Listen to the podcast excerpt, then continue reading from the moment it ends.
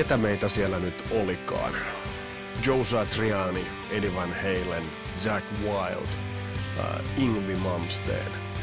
Puhutaan kitarasankareista, mutta ei puhuta, puhuta yhdestäkään noista, vaan tänään otetaan vihdoin viimein kasarilapsissa tarkasteluun The One and Only Luke, eli Steve Lukather. Mun nimi on Vesa Wimberg ja oikein paljon tervetuloa kasarilasten matkaan.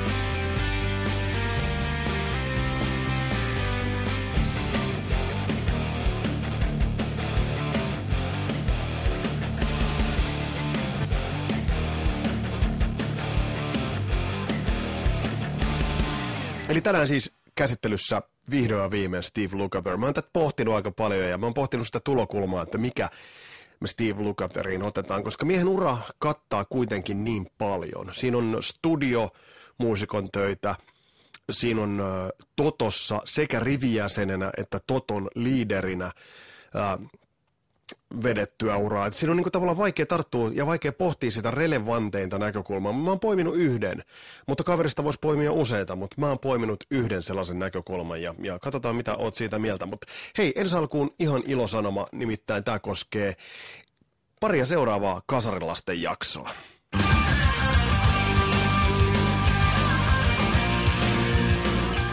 Kyllä, kyllä, kyllä. Eli siinä taustalla soi Zero Nine Orkesterin loistava biisi Banging on Drums Intrigue-levyltä.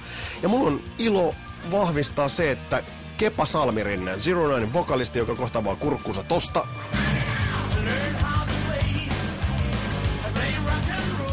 Kepa on meillä haastattelussa parissa seuraavassa jaksossa ja selvitetään noiden jaksojen aikana se, että mikä toi Zero Nine tarina on, Kelatkaa, Zero Nine oli keikalla vuonna 86 Roosundan stadionilla samassa settingissä äh, Def Leppardin, Scorpionsin ja Osi Osbornin kanssa täydellä Roosundan stadionilla. Pakko kysyä, että miltä toi tuntumista oli kyse, mutta kuunnelkaa tää kertsi, kuunnelkaa.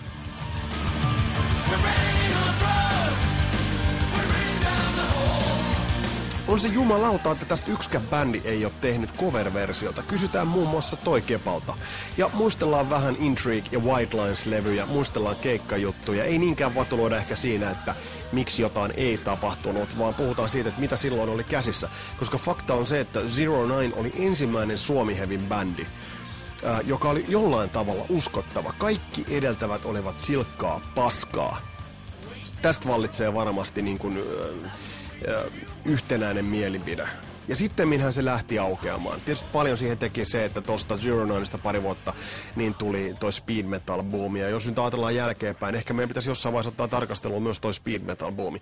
Koska fakta on se, että kun Stone teki, ja se lausutaan Stone, teki kaksi ekaa levyään, eli debyyttilevy ja sitten varsinkin No Anesthesia-levy, joka joka on edelleen, kun sen kuuntelee, niin Mikko Karmilan tuotanto on niin briljanttia, niin loistavaa kaiken kaikkiaan sillä levyllä, että se oli niin kansainvälistä tasoa, että se, me ei ehkä tajuttukaan sitä silloin.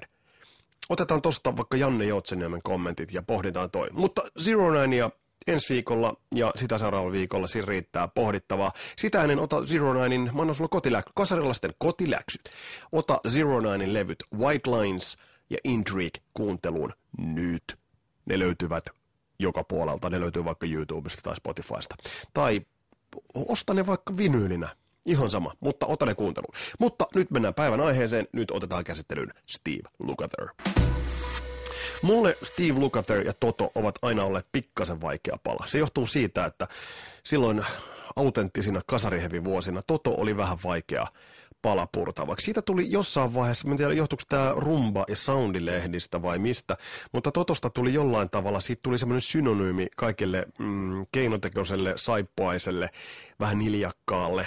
Ää, puhuttiin tästä AORstä, ja AOR-leimanahan on, on mun mielestä semmoinen, että sen, se, se on kuin tilliliha, että sen, sen kunnia pitää palauttaa. Se pitää sisällään helvetisti hienoja asioita. Mutta mun näköpiiriin itse asiassa Toto tuli tietyllä tapaa yllättävän myöhään. The Seventh One-levy vuonna 8889 oli se levy, joka toi Toton mun tietoisuuteen. Ja mä muistan, kun mä äänitin sen kaverilta C-kassulle, TDK C-kassulle, niin mä muistan selitelleeni itselleni, että on, on tässä kuitenkin särökitarat ja, ja on, on tässä kuitenkin niin kuin, tavallaan sellaisia niin kuin heavy-piirteitä. Silloin piti, kaikenhan piti olla niin kuin silloin hirveän määritelmällistä. Me ollaan ehkä tultu pikkasen siltä luolamiestasolta, että jokainen asia pitää laittaa hyvin tiukkaan lokeroon.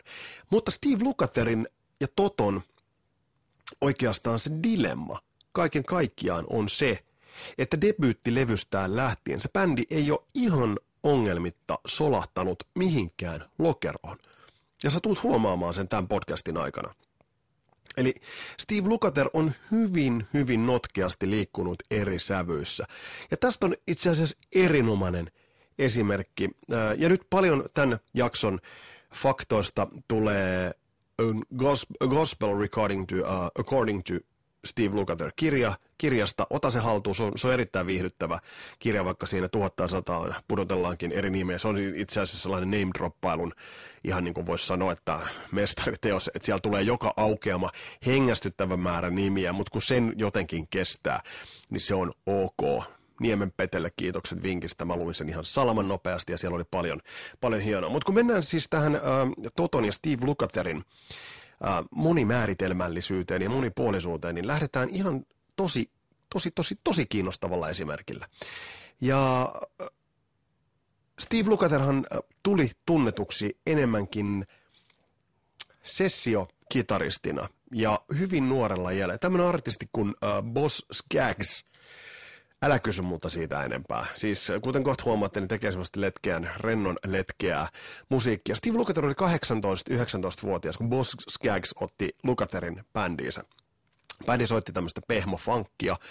Ja tämä levy, tämä esimerkki, tämä löytyy vuodelta 78 löytyy tämä esimerkki. Ja tämä on ensimmäinen soolo kautta aikojen, minkä Steve Lukather on vetänyt narulle. Ja kundi oli tässä kohtaa 19-vuotias. Ja jos nyt mietitään sitä, että 19-vuotiaana, tässä Steve Lukather.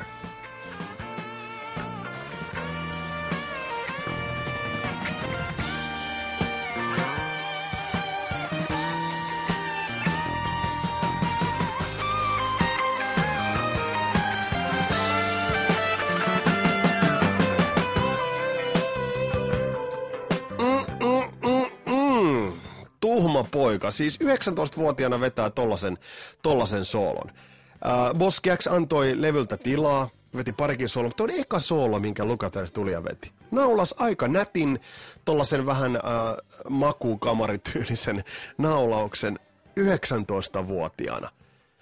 19-vuotiaana! Kelatkaa!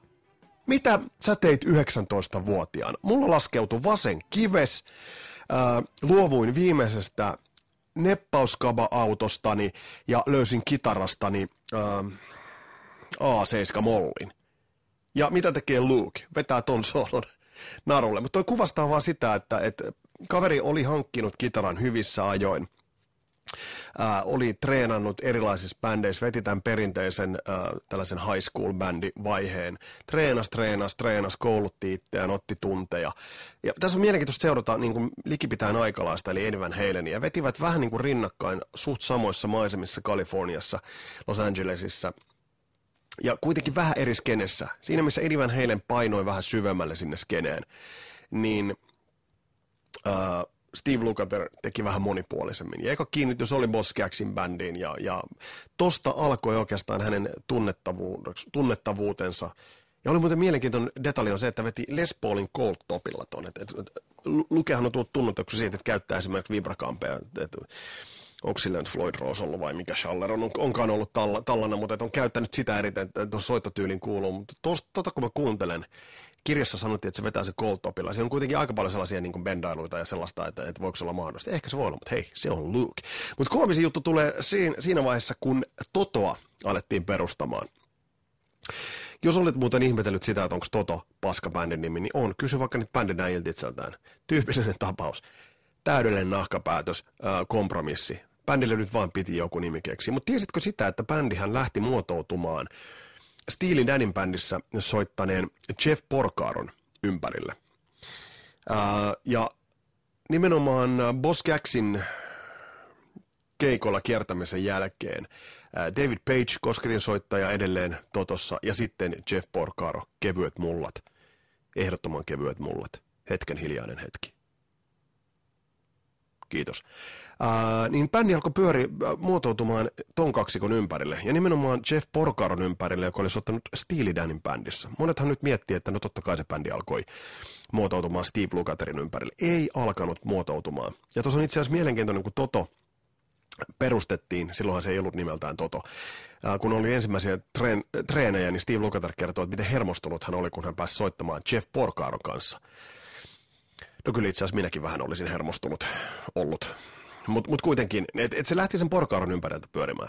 Ja tuossa on vielä mun mielestä suoraan sanottuna vittomainen juttu, minkä uh, David Page ja, ja, ja Steve Porcaro ja Jeff Porcaro tekevät.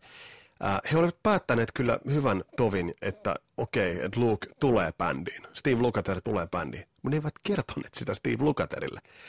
Ja siinä kirjassa on mainiota, mainintoja siitä, että miten paineessa hän eli ja, ja miten hän oli koko ajan niin kuin siinä epävarmuudessa. Bändin äijät tiesivät, että kyllä, kyllä hänestä tulee bändin uusi kitaristi. Ja tämä jotenkin, tämä raivo, koska ekaa levyä tehdessä vielä Steve Lukather ei tiennyt, että onko hän bändin virallinen, siis oikea jäsen – ei tiennyt sitä tätä levyä tehdessä. Tämä on äh, siis 78 ilmestynyt levy ja tässä on semmoinen kappale kuin Girl Goodbye, joka on loistava tämmöinen 70-luvun lopun jenkki hard rock. En sanoisi AR, nimenomaan jenkki hard rock, menee vähän sinne Bostonin, Bostonin suuntaan. Niin äh, Steve Lukather kuvaili tätä sooloa että hän tiesi, että hänen, hänen pitää repiä raivokas soolo, että jätkät tuijottaa ja vähän kiusasivat häntä edelleen. Ja kun sä kuuntelet tämän Girl Goodbye-biisin soolon, kuuntelet tämä koko levy, kuuntelet tämä koko biisi, mutta kun sä kuuntelet tämän soolon, niin sä ehkä vähän kuuletta sitä, että kaverilla on ollut pikkainen paise. Sillä on ollut pikkainen paise vetää nyt niin kuin se kaikkien aikojen soolo, ja kyllä se aikamoisen soolon repi tästä, tästä biisistä irti. Että kohta koht lähtee. Bobby Gimbal on muuten loistava laulaja ollut tuohon aikaan. Ihan siis briljantti. Kohta lähtee repimään sit sooloa. Mennään tieltä pois. Oh yeah. Ja sitten nostetaan liukua ja sieltä tulee Luke.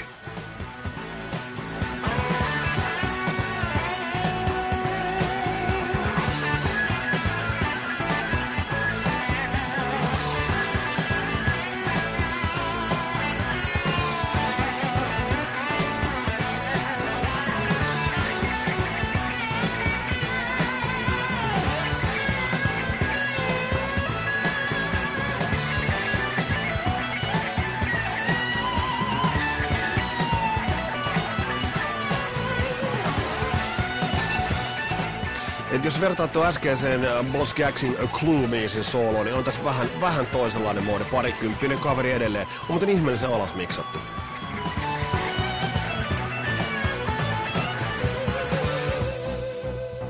Ja sitten laskeutuu. Tää on hyvä biisi. Tää on ihan siis todella, todella hyvä biisi. Et mä oon vastikään jotenkin tän Toton varhaistuotannon löytänyt. Muutenhan mä oon viimeiset puoli vuotta kuunnellut aivan helvetistä Toto. Kuunnelkaas muuten David Kimbolin karjasu tähän. Lähtee nyt. Eikö se kuin Ian Gillan konsona? No joo, sinne häipyy itse asiassa vuodet 78 Toton debuittilevyltä The Girl Goodbye. Mutta mä tuossa alussa luettelin äh, tuollaisen pienen litanian kitarasankareita, ja nyt jos pohditaan sitä, että eihän kukaan kiistä varsinaisesti Steve Lukaterin ansiota tai Steve Lukaterin osaamista tänäkään päivänä, mutta mä oon miettinyt sitä, että miksi se arvostus ei ole kohonnut sinne, minne se olisi pitänyt kohota. En mä usko, että Lukaterilla välttämättä niin paljon pankkitilin saldon kanssa on valittamista, jos kaveri on soittanut muun muassa Michael Jacksonin Thriller-levyn All Over the Place, tai itse asiassa Michael Jacksonin Thriller, hän on Toton soittama. Ja nyt kun sä tämän tiedät, jos kuuntelet Michael Jacksonin Thrilleria, niin se kuulostaa sulta ihan erilaiselta, mutta kuuntele sitä. Mutta kaveri myöntää itsekin sen, että 80-luvulle tultaessa, kun nämä tukkahevi aallon kitarasankarit paistattelivat lehtien kannessa niin Steve Lukatherille tämä oli pien trauma. Eli hän olisi halunnut olla siellä, missä olivat nämä Eddie Van Halenit ja muut. Ja sehän 80-lukuhan oli tavallaan kitaran vuosikymmen kaiken kaikkiaan. Sen jälkeen kitaralla on vaan mennyt vuosikymmen vuosikymmeneltä huonommin. Mutta häntä se vähän korpesi. Ja sen ehkä huomaa tuossa, kun tullaan ja tarkastellaan ä, Toton nimenomaan tätä levyä, minkä mä tuossa mainitsin. Eli The Seventh Man-levy. Mulla on kohta siitä hieno esimerkki. Mutta se, mikä tekee Steve Lukaterista, nyt tullaan siihen tämän podcastin pihviin. Se, mikä tekee Steve Lukaterista sen neron, mikä hän on. Hän on säännöstelyn mestari. Mä avaan tätä. Eli jos ajatellaan Yngviä Malmsteenia, eihän kukaan kiellä hänen ähm, taitojaan. Nykyään vaan jonkun pitäisi kieltää hänen levyttämisensä. Hänen viimeisellä levyllä on muun muassa versio Smoke on the Waterista. Ei jumalauta. Yngvien Odyssey-levy, äh, se pitää käsitellä jossain vaiheessa. Sehän on siis aivan, aivan loistava levy. Se lyö, se lyö Rainbow-levyt. Suurimman osa muuten Yngve Malmsteenin Odyssey pyyhkii pöytää suurella osalla Rainbow ja Deep Purple levyistä. Ug, me spoken. Mutta jos palataan vielä tähän säännöstelyyn, niin tavallaan voidaan sanoa, että Steve Lukaterin helmasynnyksi muodostui hänen tyylitajunsa, joka on pistämätön ollut. Hän tietää, että missä kohtaa soittaa, hän tietää, missä kohtaa väistää, hän tietää, missä kohtaa astua esiin. Ja tämä johtuu siitä, että hän on soittanut niin kovassa porukassa. Hän on, on ihan tuossa viime vuosina sanonut, että hän ei missään vaiheessa liidannut Totoa. Toto oli loistavien muusikoiden bändi ja he liidasivat bändiä, kunnes sitten Jeff Porcaro kuoli, tuli kokoonpanovaihdoksia, laulajavaihdoksia. Steve Lukatharin oli vain pakko ottaa se bändi kantaakseen, ja hyvää työtä on, on tehnytkin. Mutta tämä säännöstelyn oikeastaan estetiikka tulee yhdessä esimerkissä mun mielestä todella, todella hienosti. Tämä on, mä oon nyt useaseen otteeseen maininnut tuon Seventh One-levyn. Mm, kuuntele se levy, se on, se on mulle ehkä sitten kuitenkin Toto-levystä jostain syystä se rakkain. Se on pop, se on rock, se on monipuolinen, siinä on bändi ehkä soi parhaimmillaan. Ja mä vaan tykkään Joseph Williamsista laulajana todella paljon. Se on ehkä, vaikka mä Bobby Kimballia kehun paljon, niin kyllä ehkä Williams on kuitenkin se. Mutta nyt kun tullaan siihen säännöstelyyn, niin kuuntele pikantti yksityiskohta. Eli ollaan tultu Pamela-biisistä pari säkeistöä, ollaan tultu pari kertsiä, nyt tullaan sooloon. Kuuntele eka nuotti, millä Lukather tulee sisään. Siis mä toistan, kuuntele se eka nuotti, millä se tulee sisään. Se ottaa sen pitkän nuotin, mulla kaatuu mikitkin täällä jo. Se ottaa sen pitkän nuotin, pitää sen, ja se, se pitää sitten kammella hetken aikaa. Ja kuuntele, mitä hän tekee sille nuotille. Se on likipitäen samaa orgastista kauneutta, mitä, mitä tuossa yhdessä jaksossa pohdittiin Adrian Smithistä. Tässä on hyvin paljon samaa kuin Adrian Smith. Nyt mä muuten keksin sen. Adrian Smithissä on hyvin paljon samaa kuin Steve Lukatherissa. Ja se tulee siitä, että miten hän pitää huolta nuoteistaan, miten hän niitä säännöstelee. Mutta tässä esimerkiksi, kuunnelkaa se soolon, millä hän tulee sisään, niin kuunnelkaa, että miten hän pitää sitä sooloa. Tässä on vielä David Page. Ja nyt tulee Lukather sisään. Kuuntele. Nyt.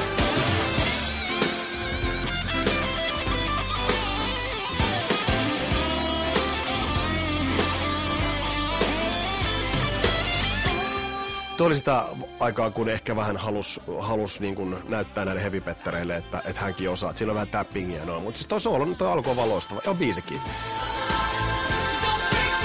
Ja tässä on se säännöstelyn mestarillisuus. Harmoninen kattaus, kuuletko kitaran tulevan tuhatta sataa. Jos taas yngvie, niin taas hyvin toisenlainen. Ehkä tämä biisikin olisi nimeltään silloin Yngvie! No joo, ei mulla mitään yngvietä vastaan. Mutta tää on loistava. Äh, sitten vaikka osa säännöstelyn ja osa säännöstellä omaa soittoaan, niin ehkä sitten taas se suuruus tulee myös sitä kautta Lukaterilla, että siinä vaiheessa, kun oikeastaan lähti laulajat, kokoonpanot vaihtu, ja bändi itse asiassa alkoi nojaamaan yksinomaan häneen, niin bändi tekee voidaan sanoa, että yhden parhaista levyistä. Mä olin 92 Upiniemessä Intissä, kun mä Tuvassa kuulin tämän kappaleen. Ja tää on Don't Chain My Heart. Ja tää on todella, todella loistava kappale. Ja tässä bändihän nojas yksinomaan Steve Lukateri.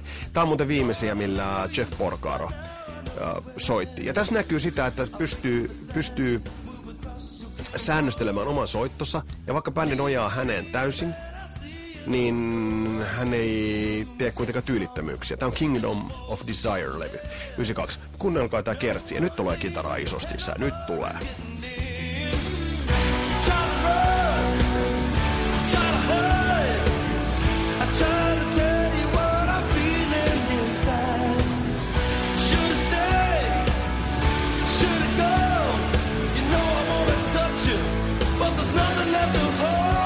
Maria Kertsi.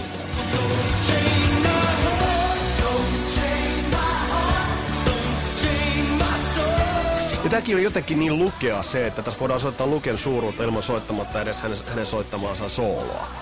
Eli, eli t, t, niin kuin näihin asioihin tämän podcastin aikana, niin kuin sä oot huomannut, kiteytyy tavallaan se, että mitä mä arvostan Steve Lukaterissa äärimmäisen suuresti. Eli se on nimenomaan monimuotoisuus, säännöstely, tyylitaju. Se, että hän pystyy olemaan rivisotilas, mutta se, että hän pystyy astumaan esille, kantamaan, mutta ilman, että hänen egonsa kantaa sitä. Se on hänen musikaalisuutensa, mikä kantaa silloin bändiä, kuten kantoi King of, Kingdom of Desire-levyllä. Uh, löytyy myös loistavaa soolotuotantoa. Uh, useilta eri levyiltä. Ehkä mun suosikki sit kaiken kaikkiaan on Lonely Beat of My Heart. Tää on jotenkin niin juustoinen, mutta tää on vaan helvetin hieno. Sieltä kuuluu Richard Marksia ja muuta sieltä tausta. Kuunnelkaa. Hei, tässä on Kasarilasten podcast tällä kertaa. Ensi viikolla Kepa Salmirinen Zero Nine. Filistellään vähän Steve Lukather ja tää on Lonely Beat of My Heart. Steve Lukather, mun nimi on Vesa Wienberg. Kiitos kun kuuntelit.